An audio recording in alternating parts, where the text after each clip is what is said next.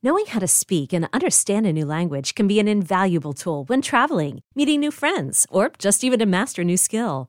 But it's not always simple when you're bogged down by textbooks and structure classes. That's why so many people trust Rosetta Stone. Rosetta Stone is the most trusted language learning program, available on desktop or as an app. It truly immerses you in the language you want to learn, like Spanish, French, Italian, Chinese, and more. You won't just be studying English translations. The Rosetta Stone intuitive process helps you pick up a language naturally, first with words, then phrases, then sentences. Don't put off learning that language. There's no better time than right now to get started. For a very limited time, listeners can get Rosetta Stone's lifetime membership for 50% off. Visit rosettastone.com slash rs10. That's 50% off unlimited access to 25 language courses for the rest of your life. Redeem your 50% off at rosettastone.com slash rs10 today.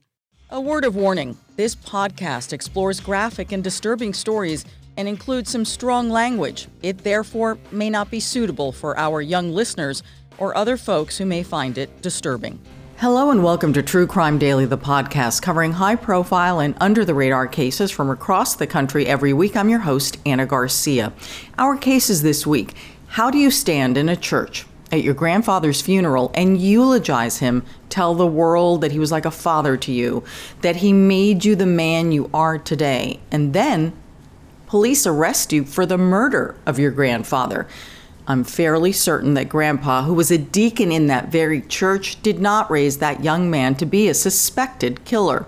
But first, two sisters who turned to TikTok for help in apprehending their fugitive father, who is accused of sexually assaulting them. Well, they finally got him arrested, and now more victims are coming forward. We are recording this on Wednesday, February 21st of 2024. Our guest today is Rachel Fiset, an accomplished attorney specializing in white-collar criminal defense government investigations and other complex litigation. Rachel is also frequently seen as a commentator on these high profile crime issues. So happy to see you again, Rachel. How are you? I'm great. Thanks so much for having me, Ana. How are you doing today? I'm good. I'm good. I'm excited that you're here to discuss these two cases. You know, they they they're all about family, really. You know, I talk about crime being being something where um, it they're they're like it's how people make decisions to solve their problems. You know, n- excluding, of course, crimes of passion, but you know, people are, are trying to get insurance money or they're in a dispute or it's a divorce. I mean, there's always something going on. It's an interpersonal problem that often leads to a crime. And so in these two cases, it's all about family. Mm-hmm.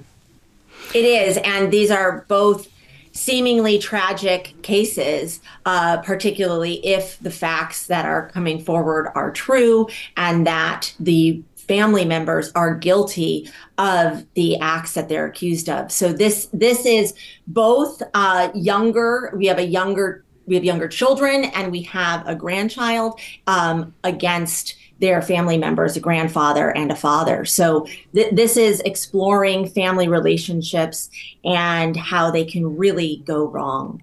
Mm-hmm. And again, these cases are very new in the sense that these arrests just happened. The the charges have just been filed, and whether or not um, these suspects have entered any pleas yet, we always say to everyone: remember, you are innocent until proven guilty. These alleg- these are the allegations against them. Um, these are the crimes in which they are charged with. And in one of the cases, a very you know serious case, we have someone who has been murdered. So the question will be, you know, do they have the right person? So let's start with our first case. Both cases, by the way, are out of Florida. Our first case is out of Central Florida, where two daughters took their pleas to TikTok and to the TV show America's Most Wanted. Well, they're feeling a, just a little bit more of justice today. Their father, whom they accuse of sexually abusing them, and other family members has been arrested. It's all because of this relentless campaign that the two sisters waged on social media and their tips and their information that they either gathered themselves out there searching, going from motel room to motel room, following up on tips, talking to family members. All of this, they were able to help police locate where their father was hiding, and that's what made the arrest possible. What's interesting about this, Rachel, is they started, you know, the telling of their story on social media, and it took a while. And then once people started listening and hearing them and seeing them, they've ha- they've had millions of views, and then news organizations started contacting them and then covering the case. And so I I really applaud these two young women because they did not give up and they told their story directly, not only to anyone who would listen, but it made it impossible for police to look away. It's so interesting, this story. There are multiple, multiple TikToks that they were making. There's a story arc to the TikToks. They have millions of viewers, some of these these TikToks. And it is really about, to me, sexual abuse victims taking their power back, not hiding in the corner regarding what happened to them, not being embarrassed about their father, and really trying to uplift themselves out of the abuse situation they're in and and be the survivors that they are and show the world that that, that other survivors um, can take their power back. So I find this story really fascinating from the girl's viewpoint as it's even about their father. And they're taking their power back from their father. And there are even TikToks showing their relationship with their father beforehand and after they're aware of the abuse. So it really is um, a, a fascinating story with what they would see as a potentially just end which was finding him. Absolutely. And i am you know, a lot of times, well, well, I should say this: we've seen a lot of changes over the years where uh, victims and survivors are finally being taken more seriously, and and what they did here was they went to police. They filed their complaints and they were taken seriously. In fact, police went looking for the man and there was an outstanding warrant for him, which then made it possible for other agencies to be on the lookout for him. And um, that's a really important part of this that they they not only told their story, but they also went to police and said, "Look, this is what we say has happened. You need to find him. You need to arrest him and then, of course, the justice system will decide if indeed he has committed these crimes. So um, the whole process has taken years. They've, they've been telling their story for a long time, and then a lot changed. I mean, I do believe in many ways, of course, TikTok is the strongest platform that they had. However, when they managed to tell their story on America's Most Wanted, the, the classic television show dedicated to finding um, people who are wanted, there was a big turn there. Um, there, it really within a week he was arrested. So it's it's very telling how um, this accelerated so much in the last few weeks. So let's get to the accused here. He is 51 year old Davy Albaran, and he's been charged with two counts of sexual battery on a child under 12. This is relating to two separate incidents. His daughters, Anna and Yaniri Albaran, use social media to share these personal stories of abuse, they say, at the hands of their father. And they they urged anyone who could help to help. But what what unfolded here, especially in the latest TikToks after the arrests, it's very interesting to hear the daughters say they're accusing other family members of actually helping to keep the father hidden. And, you know, they're naming relatives. And the other thing that they um, are very upset about, and I get this, especially if it's true, these two young women have been fighting the fight for years, without question. And now they say other family members are trying to claim, you know, th- that they should be rewarded, that they are the ones who helped to find him and they're furious because the two girls are like really? Where have you been this whole time? Hmm. So there's there there's a lot of family drama going on there but i really hear that indignity i mean i mean really? You, you fight this fight you put everything out there very sensitive things that are general you know about yourself about your family and then someone else tries to claim that they're the ones who solved this the girls really drove the case. They they were driving the finding. They were brave enough to come forward and then brave enough to make it public and use TikTok and other social media as the platform, putting out their stories. And now, because they did that, there was some fame involved. Yeah. And so they became more high profile, which now the other family members would like to hop on that bandwagon at the end of this without the brave acts and, and take some sort of credit. I mean, this is, there's so much there's so much that goes on into in domestic abuse and sexual abuse cases um, relating to family members belief aspects and um, whose side family members are taking. And I think everybody in the beginning may traditionally be reluctant to believe that sexual abuse is happening. So, in some ways, you're actually watching this play out in a very public way. Um, so, once the the girls got the public on board with their belief and in looking for their father then the family members are joining that bandwagon. I can't, I can't um, that is in no way an excuse for the family members. Um, and again, the facts will play out in court, and and we'll see how that goes. These are allegations, but you're watching what may have traditionally happened, but you're watching it all in this really incredibly public forum. Exactly, you're watching these family dynamics in real time being revealed and shared in a very public manner, and. Um, there's a part of me that really appreciates that and, and appreciates the frankness and this feeling of, you know, hold on a second.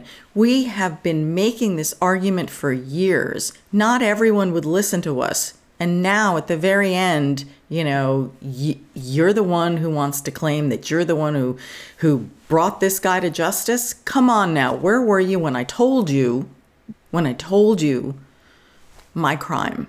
When I told you what had happened to me. So I, I, I really, there's something about that that truly resonated with me. Um, and, you know, everyone, the, the, the sheriff's involved because the, you know, the arrest warrant was out of one county. He was arrested in another. The U.S. Marshals were obviously looking for him. He was a fugitive. Everyone was looking for him. But at the end of the day, it's these two young women, these survivors, who are truly responsible for getting to this point injustice. Whether they'll get full justice, I don't know. But truly, it's it's all their hard work that got them to this point. And and and thank you also to the police for taking them seriously because let's get let's start this a little bit. Let's go back a little bit in time. So in December of 2022, that is when the two daughters, the two young women, went to the police and um, told them what had happened, and then the police filed the reports, and went looking for their father. And he was already gone by the time police got to where they thought he was staying. And that's what, you know, list, that's when the warrant was put out and everyone was looking for him. But the question is, where is he? What's fascinating is that one of the daughters shared that through this years long process, that she had staked out all of these different motels and hotels in Florida trying to see if she could find where he was hiding. It turns out he was apparently, according to police, staying with family members and friends, and that at one of the ho- hotels, motels that she was looking at, he actually had stayed but was under a different name. I mean, it's just amazing the amount of work that these two young women put into this. So, once the father has now escaped in the sense that police just cannot find him, the arrest warrant is out there, police can't find him. The storytelling on TikTok really goes into high gear. And again, millions of views, Here's one of those clips. I don't believe you gotta say. You know I don't play with my kids. I know, I know, but I will never do that. I don't believe you. Swear, man, I don't believe anybody anymore. lo in this juro, world. te lo juro, No, I I don't trust nobody. I don't trust nobody when it comes to my children. At this point, the sisters can no longer be ignored, and as we said, news organizations start paying attention. They start making the reports locally in Central Florida, which of course gets the pressure up on police, but it also makes it possible for other members in the community who may not be following this on TikTok to be aware, to be on the lookout for, and that this case is going on in their community. So then on February 12th of this year, they finally get featured on the TV show America's Most Wanted. Here's a clip. How difficult was it for you to discover this information about your father? The most heartbreaking thing I've ever had to deal with in my life. I had to be strong for my child while I was breaking down, you know, on the inside. Every day I'd be crying. I couldn't even tell her till days later because I felt like I failed my child, you know, and I just didn't even know how to speak up about it out loud. I couldn't believe that I was going through something like this. I couldn't believe my child was dealing with something like this. Do you think there could be other victims out there potentially? I think possibly there is because when I posted him on social media, I was flooded with DMs of other people that allegedly said that he had also victimized them as children. Like, my worst nightmare is that I don't catch him in time and then he hurts someone else. What a coward. You're way braver than him, way stronger. What's amazing to me, Rachel, is that a week later in Lakeland, Florida, on February 18th, authorities say that they receive a tip and they arrest Davy, the father, at a location where, when they arrived, we're being told by the daughters he tried to jump out a window as police were banging on the doors. So, I mean, that's pretty amazing. It is amazing. And it's amazing to me that through all of the TikTok videos, it was still America's Most Wanted that really brought it home. And I think it is a, a such a aside from the case, an interesting commentary on use of the media, that social media got them to the point where America's Most Wanted was interested. But it was still the traditional means of getting a fugitive um, in some ways that that led to his arrest and to them finding him. And again, I cannot help but go back to the power of the girls and to them putting their energy from the pain that they have suffered into the relentless pursuit of of their father. Police say that he was hiding in a shed and allegedly gave officers a fake name, claiming he was somebody else. Um, he, according to the sheriff, he was thinking of making a run for it until he saw the canines, which can quickly change someone's mind about doing anything because those are very tough, trained animals. So the Osceola sheriff, Marcos Lopez, thanked Anna and her sister, as he said, for their bravery, for sharing their story, and for being persistent and helping us get this guy off the streets, right? This was a partnership here. The sisters said on WFTV that they are grateful to all of the strangers who helped them. Here's a clip. I just appreciate everybody for the part they played in It this. It took millions of people to get him. People that didn't even know us. The father appeared before a judge in an orange jumpsuit. He certainly is not running away anytime soon. At the time of this recording, the father has not yet entered a plea as far as we know. He's currently being held at the Polk County Jail, awaiting transport to the Osceola County Jail, where he will face charges. So, a lot of moving parts right now, and we will know more. But again, we always say innocent until proven guilty. Now, in addition to the charges of sexual battery on a child under 12 and lewd conduct on a child under 12, the father also faces unrelated charges of failure to pay child support in Orange County, Florida. So, should be a very interesting case. Hi, Hi, this is Amy Poehler here to tell you about a new improvised show from Paper Kite Podcasts, the team that brought you Say More with Dr. Sheila. Check out our new parody podcast, Women Talking About Murder. It's a show about women talking about murder. Every episode features special guests, twists, turns, and the mystery of a missing co host. Available on the Odyssey app or wherever you get your podcasts. Our next case is also out of Florida, where a young man who spoke at his grandfather's funeral is now charged with killing his grandfather. This is out of Port Charlotte, Florida. The victim here is 71 year old James Corey. He was shot outside his home, though James was retired. He worked and he volunteered as a deacon at the First Baptist Church in his neighborhood, and he and his wife Linda you know, had a routine every morning. I was reading the arrest warrant. You know, usually in arrest warrants, it's just the facts, right? As it should be, of course. But sometimes there are details of a person's life that remind you while you're reading details of ballistics, forensics, timing, GPS, all that stuff, right? It's it's very scientific, it's very clinical, it isn't warm you will find bits and pieces of a human being which reminds you again, this is a human life that has been lost. And I was so deeply touched by how his wife Linda told the officers, and they included in their report, that they had a routine. Every single morning, she would walk him to the door, kiss him goodbye, hand him his lunchbox, and he'd, you know, walk out to his vehicle and drive off for the day. And I thought to myself, wow, that is so sweet. You're in your 70s, and every single morning, you do not lose sight of the kiss and the goodbye, right? Very touching. And yet, this man has been murdered. Their, their life, their marriage shattered. Yeah. Oh, it just breaks my heart.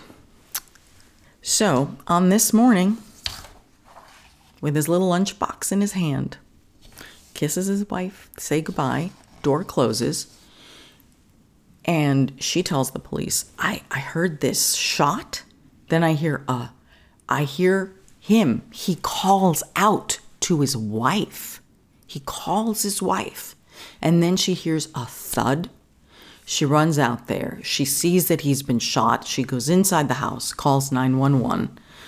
According to court records, she then calls their grandson, who lives very close by, less than half a mile down a little wooded path that I guess maybe connects the property, so it makes it a very quick trip back and forth. And it makes sense, right? You're going to call the closest relative, right, when something horrible has happened. It makes perfect sense. So, their grandson, 23 year old Joshua Nero, shows up. Police arrive on the scene. This is all unfolding very early in the morning. This is December 28th, so it's between Christmas and New Year's of last year, 2023. And authorities say that when they arrived at the Corey home, just after 5:15 a.m., that's when they found James on his back in front of their home with a gunshot wound to the chest. What they did not know until they got the forensics back was it's not that he was shot in the chest. Police say he was shot in the back and that the bullet exited the front. That is very disturbing to me. It's very disturbing. It shows he, what they believe he was walking to his car, having just kissed his wife. Um, walking to his car and and was shot on his way. So he would have never known perhaps who shot him. And that may show the work of a family member who is close that he didn't want his grandfather to know. It's it's an interesting thing, but it it was obvious somebody might have known this routine um, each day, what happened, and had been waiting knowing exactly where he would walk um, and when he would walk to the car. Now, police took their time in in arresting the grandson because it was almost a month later. However, as I keep reviewing at least the evidence which police have shared, and I always say this, you know, we only know a fraction of things, we can't know it all. Sometimes they will present evidence that appears to be very strong. And then there's some evidence which you say, hmm. And in this case, I, I have to say, because again, we don't know everything, but the evidence that they're presenting, I'm, I'm not.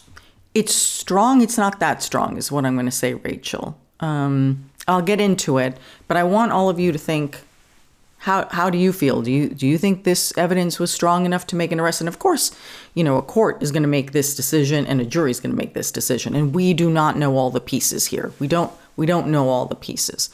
So as the deputies searched the scene that morning, of course, they noticed that he was carrying, James was carrying his lunchbox. Um, you know, he had his keys, he had his wallet, so it's not like he was held up. So that, so that was obvious, even though they were still trying to figure everything out.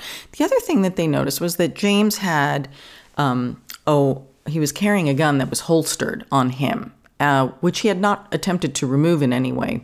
So they're pretty clear that it was unlikely that it was an accident or something else involving his own weapon, simply because it was still holstered. So there's that. You know, he was armed. Had he seen his assailant coming, don't you think Rachel he would have taken action? I do, which I think in some ways might explain if it's somebody who knows this man that he does walk around with a gun that uh, and there there may be an explanation here that's more nefarious than he just walks around with a gun. However, s- someone may have known that and that's why they shot him in the back. So he didn't see who was coming at him. Um, and so there isn't a self, you know, there was not an action in self defense that the police, I think, are saying at this moment because he's just, as far as we know, doing his daily morning routine um, after leaving his wife and going to his car at 5:15 in the morning. And it is dark at 5:15 in the morning.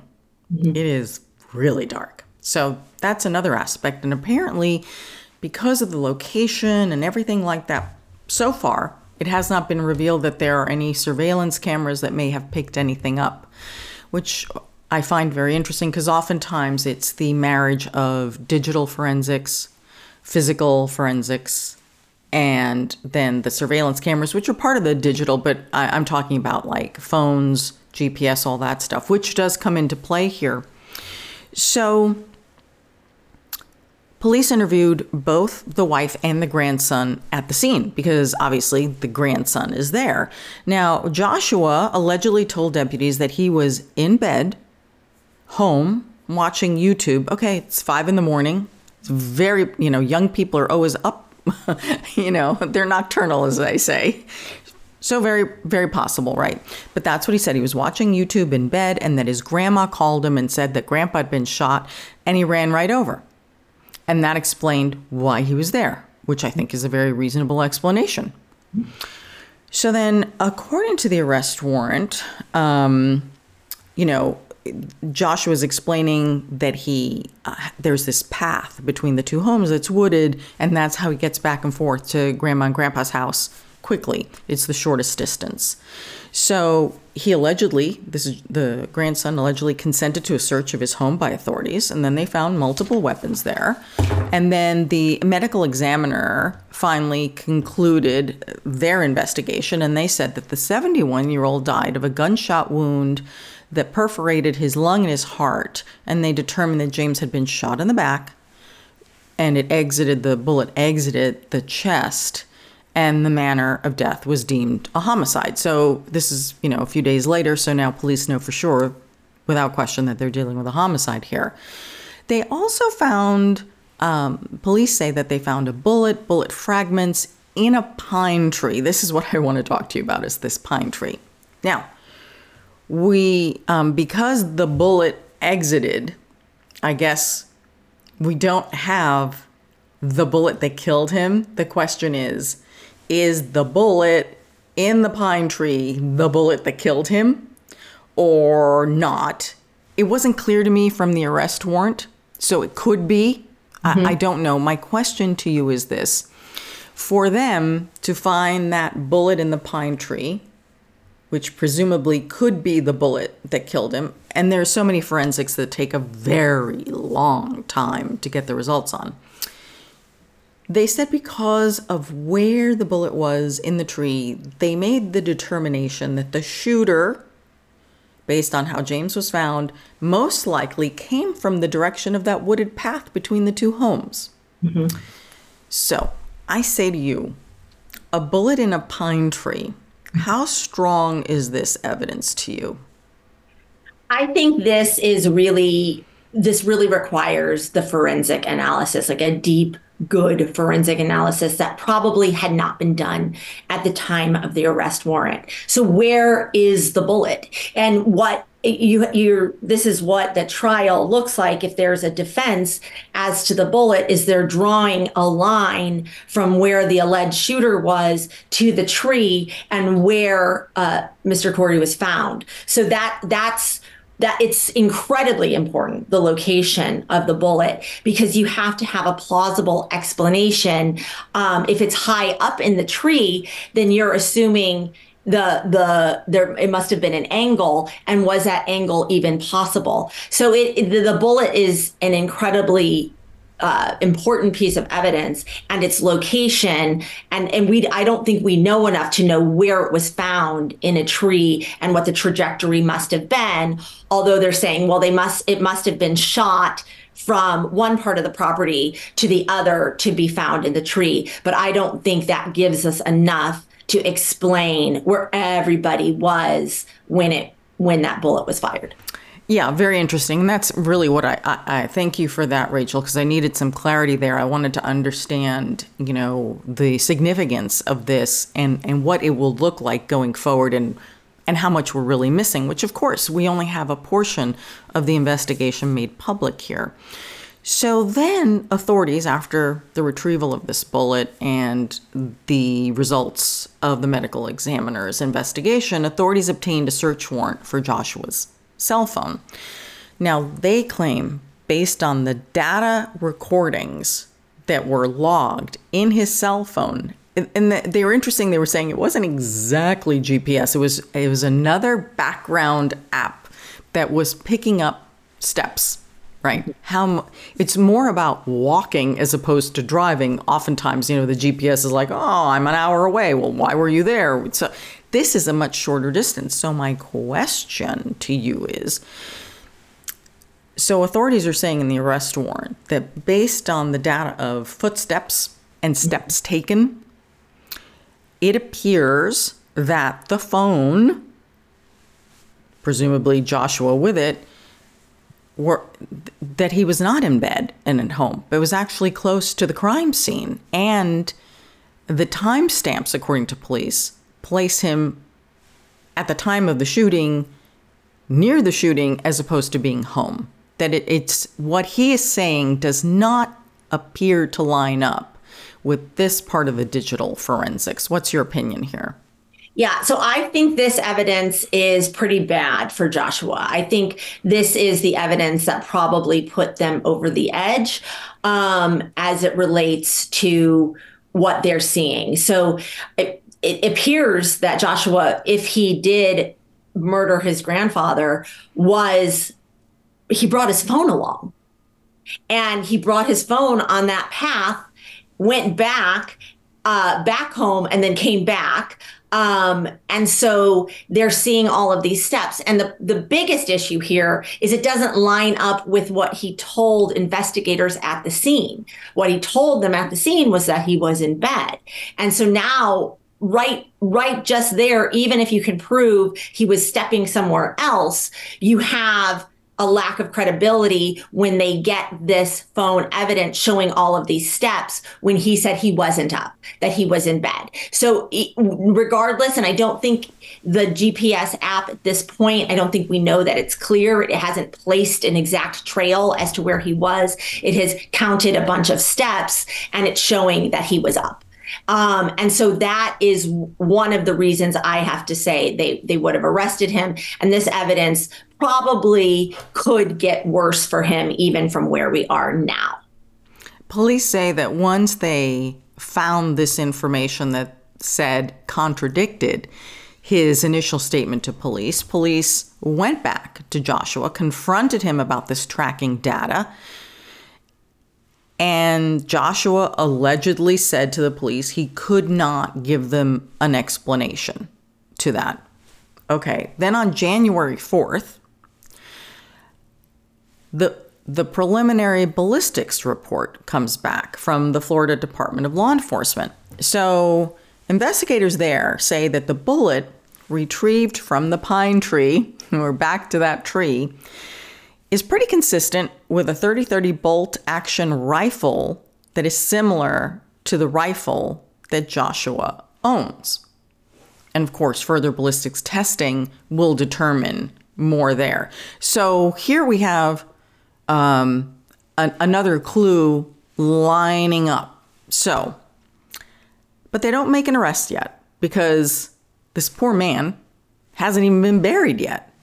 So, a few days later, on January 7th, finally, the community fills a church. They go there to honor someone they loved who led them in that church, James Corey's funeral. It's huge. If you look at the video on YouTube, this church is huge and it is packed with people. And and so many people came up to speak about him and how he was the first one in the church in the morning, the first one to make sure everything is set up, the first one to help. He even taught Sunday school. I mean, just the most lovely picture is painted of this man. And they did this um, photo montage at the beginning of the funeral where you see him with all his family members, you know, just, just a rich, rich life and a man rich with love. So his grandson, Joshua, spoke at the funeral. It is actually such a short speech. We can play it in its entirety for you. Here it is. Jim, I called him Grampy. Um, by blood was my grandfather. As a person, he was my father. He helped raise me. He made me the person I am today. Um, you are all here because you knew and loved my grandfather, and I thank you so much for that. Um,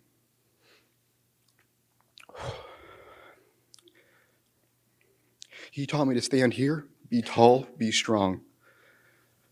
My goal in life is to be as good as this man was. He helped everyone in this room in some way, and I know that. I just want to thank everyone again for being here. I love all of you. Thank you again. He says he made him the person he is today. You know, I was raised by my grandfather, and he re- I really am the person. The person I am today is because of my grandfather. Without question, he raised me. So I was actually very touched by that because that's that really resonates with me personally. And you know, he was very nervous and uncomfortable as, as he's up there if you if anyone here has ever spoken at a funeral, you know it is it's a very difficult time for people, right? Especially if you love the person. But Rachel, what do we make of this eulogy given by the grandson, given the fact that a month after this, he gets arrested for his grandfather's murder?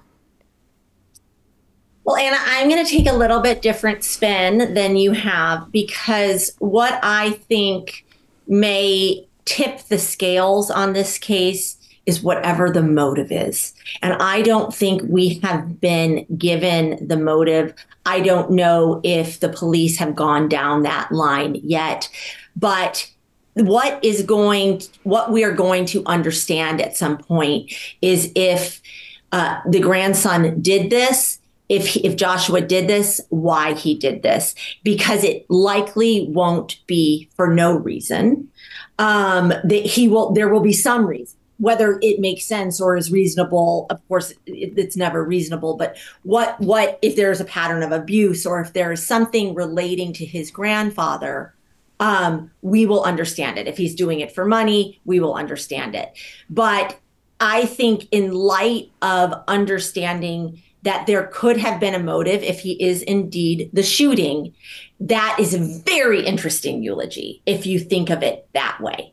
This man made me who I am today, and who I am today is a man who shoots his grandfather. And if if if that is if if we're looking inside of Joshua's brain, I wonder what that means once it all comes out at the end of the day as it relates to this case.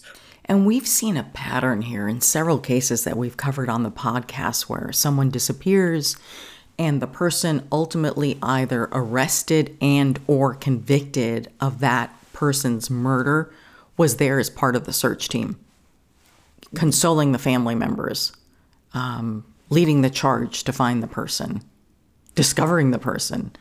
It's uh, it's most interesting pattern. Again we don't know here innocent until proven guilty and it's very as you can imagine this has absolutely rocked this community and this church, this community of faith, because based on what police have said so far, and they've even said that they know how disturbing this is to the community. You have family member turned on family member, church member turned on church member. It's very upsetting. It is very upsetting. Um, Joshua is currently being held in the Charlotte County Jail without bond.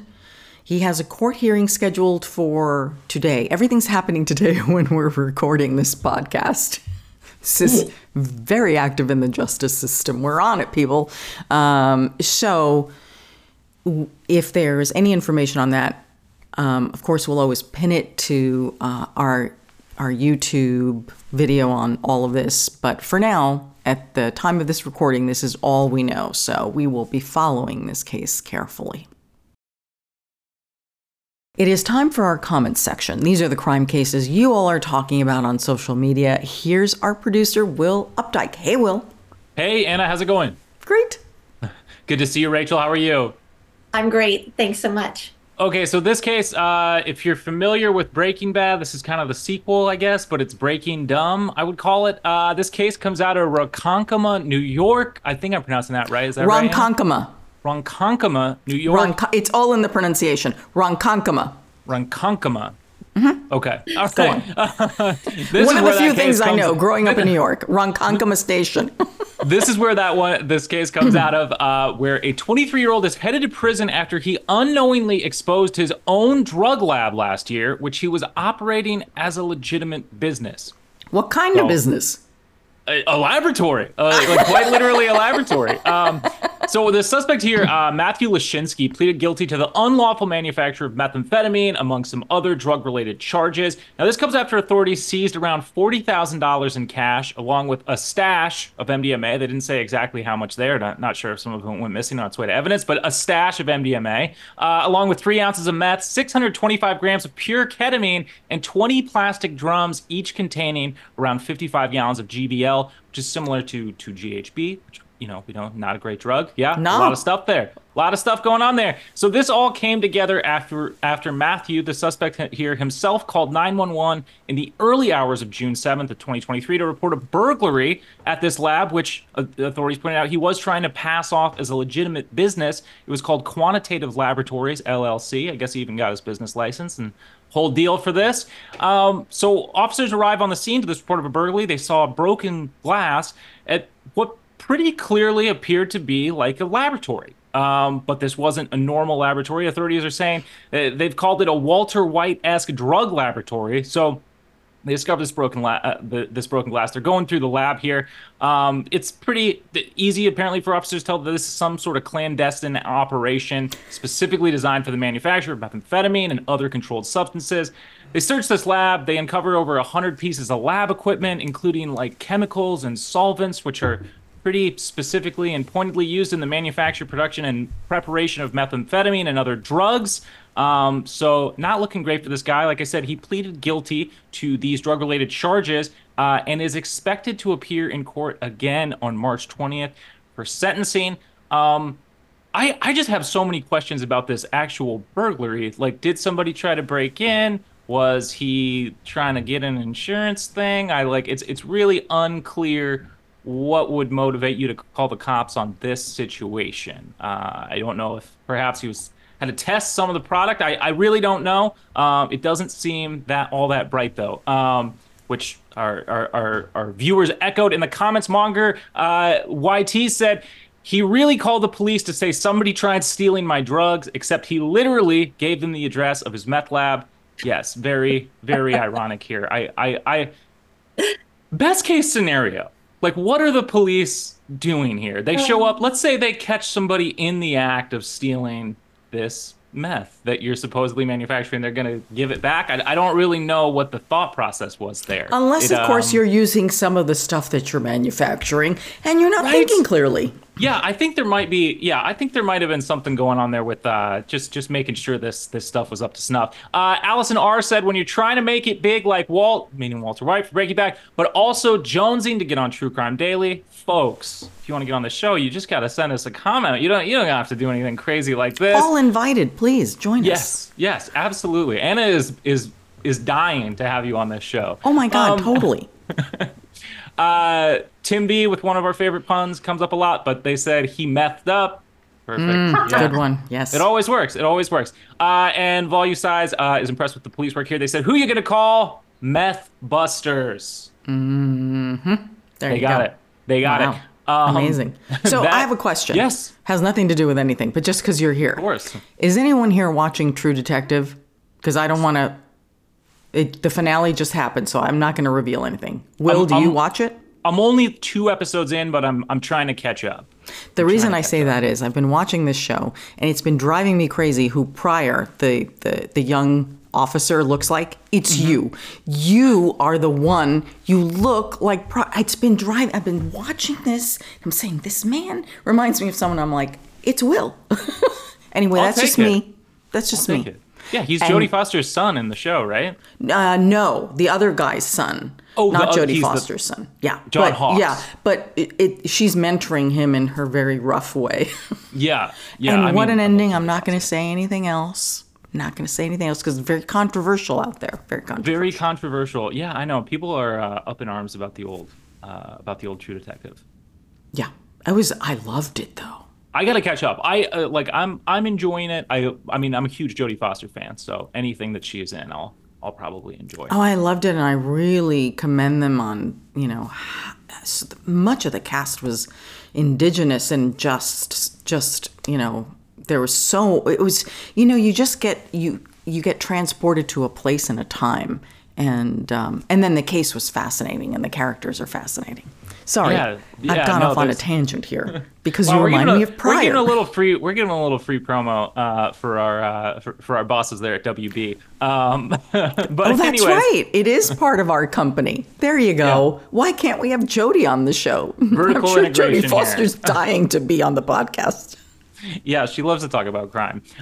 Um, that'll do it for this week's comment section. As always, you can leave those over on our YouTube community page. You can also reach out to us anytime over on uh, all the usual channels Facebook, X, if you call it that, uh, Instagram, wherever you want to reach out wow, to us. you finally said X, Will. I've been waiting months for you to accept the change. Only here, only here. Um, I don't want people to get confused with my old terminology. Uh, and anyways, we did a great show last week. If, if any of the listeners haven't caught it yes. yet, uh, focusing on issues uh, with animal cruelty cases, we got a couple of great guests. If you haven't checked that one out, highly recommend it. Um, until next week, that'll do it. Thank you all so much. Bye, Will. Yeah, that um, episode we did last week is an amazing episode about two cases, and so many of you reached out to me personally uh, and shared that you couldn't listen, you couldn't watch because you just cannot bear to hear of an animal being mistreated. And I completely understand that, but so many of you have been grateful that we did tackle it because it doesn't get enough attention, not only just in general, but from police. And that's why we did the podcast. Uh, two cases, um, one of which you probably all have seen that viral video of the woman holding onto the hood of a car as it's driving through downtown Los Angeles because the people in that car, she says, had just stolen her French bulldog. The French bulldog is still missing. One arrest has been made. Um, we're watching that case, but that this is an interview with the woman who jumped on the hood to save her dog. So if you if you can do it, it's a it's an amazing episode. Um, an amazing episode. Rachel, what are you up to? Where can people follow you? You know, I turn on TV, there you are. Uh, how can people know um, what you're talking about? Well, I'm also available on X at RL Fiset and um, can always find me on my firm website at zfzlaw.com.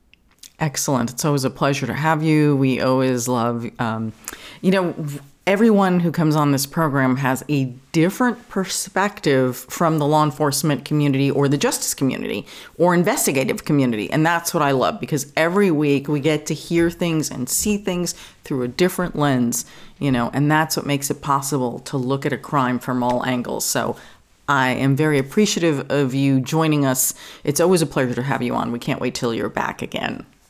It's such a pleasure to be here. Thank you. Great. Uh, you can find me at Ana G News.